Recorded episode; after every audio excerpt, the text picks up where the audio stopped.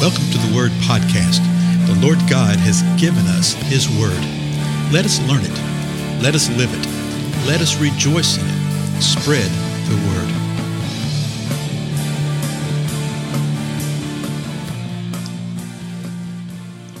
Blessings, everybody. This is Dale. Thank you so much for joining with me today on the Word Podcast.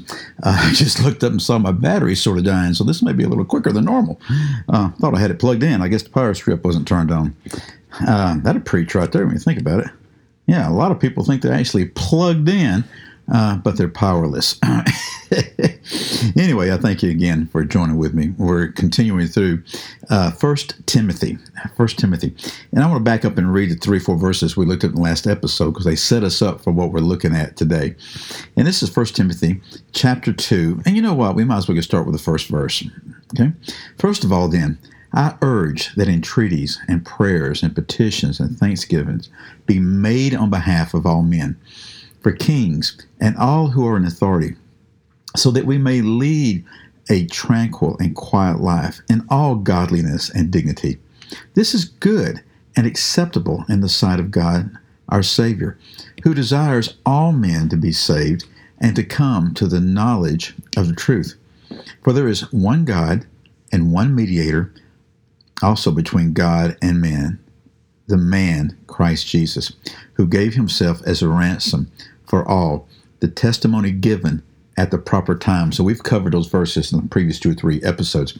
The reason I wanted to read them again is because in verse 7, the first word says, For this. And we need to read the word with understanding, we need to pay attention to what's going on and not just flippantly fly through the words. When it says for this, we need to immediately think, well, for what? Well, for what we just read right here, what the Lord has done, that He's one God, one mediator between us and God, is the Lord Jesus Christ, and that Jesus gave Himself as a ransom, and that He's a testimony, and that this was done at the proper time. So Paul is saying, for this, for this reason, for all this, I was appointed a preacher and an apostle. And then he says, parenthetically, I am telling the truth. I am not lying. Parenthesis closed. As a teacher of the Gentiles in faith and truth. now that's verse 7. Let me read it again.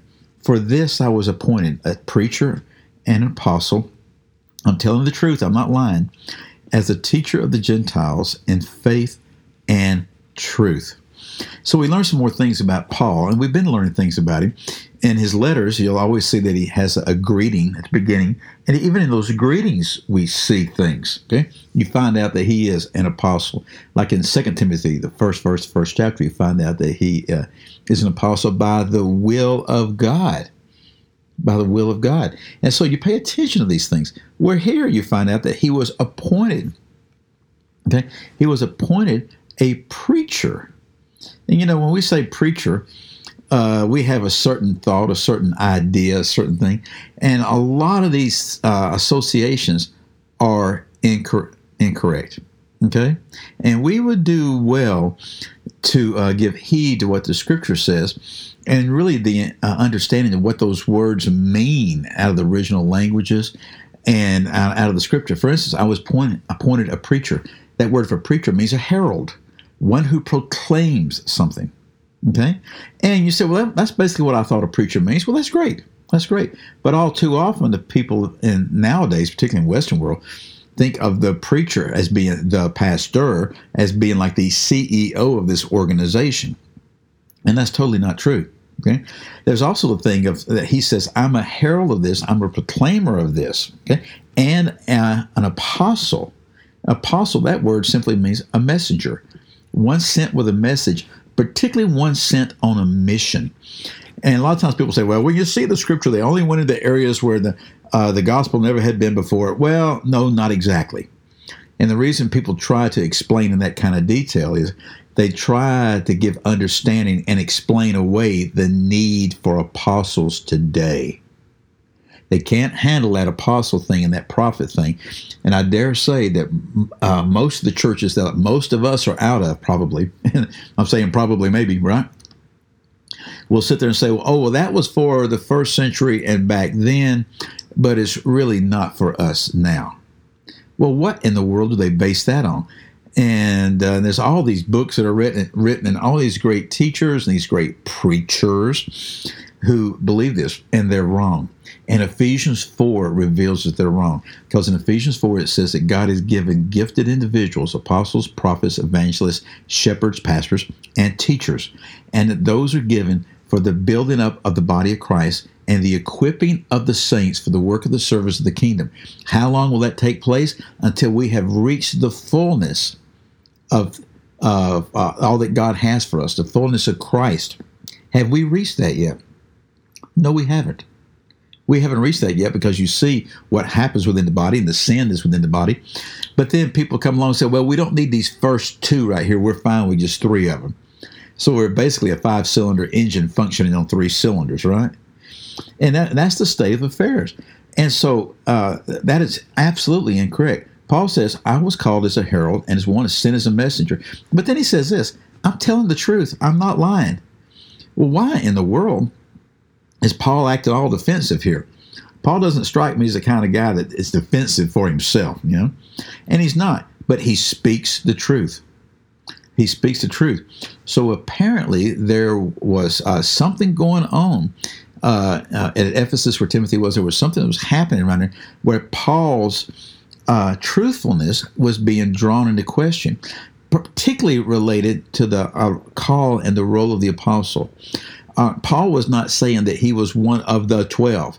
Paul wasn't saying that, well, it should have been me and not Matthias. No, he wasn't saying that at all.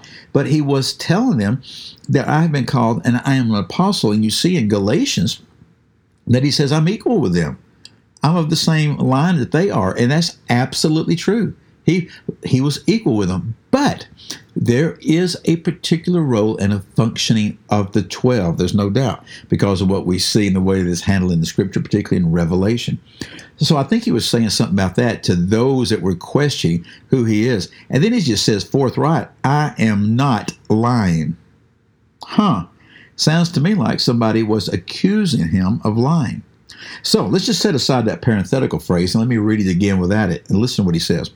For this I was appointed a preacher and an apostle, as a teacher of the Gentiles in faith and truth. You know, Paul really had a broken heart for his people, the Jewish people. Boy, you see that in all of his writings, but particularly Romans 9, 10, and 11. And he wanted to go to his people. And he did go to his people, but God told him that you're going to be going to the Gentiles. And when he would go into a city, a Gentile city, he would first go to the synagogue and share with the Jews but he knew that he was called and sent, and he went all over the Mediterranean basin, sent to the Gentiles. And he was a teacher of these Gentiles, and he taught them in faith and in truth. What did he teach them about? He taught them about faith and truth. So Paul is letting Timothy know and, and, we, and, you're going to see this later on in the second Timothy, uh, the dynamics that were happening. We'll see it here in First Timothy too. He's telling them, don't be ashamed. Don't be ashamed of me. Don't be ashamed of the gospel. Don't be ashamed when people say these kind of things about us and point things and say, well, you should be doing this, you should be doing that. No. God appointed me a preacher. He appointed me an apostle. He sent me to be a teacher to the Gentiles, to teach them in faith, to teach them in truth, to teach them about faith, and to teach them about truth. It begs the question what are we called to do individually? Seek the Lord. He'll guide you and He'll tell you. Again, I'm Dale, and I'll see you again later. Goodbye.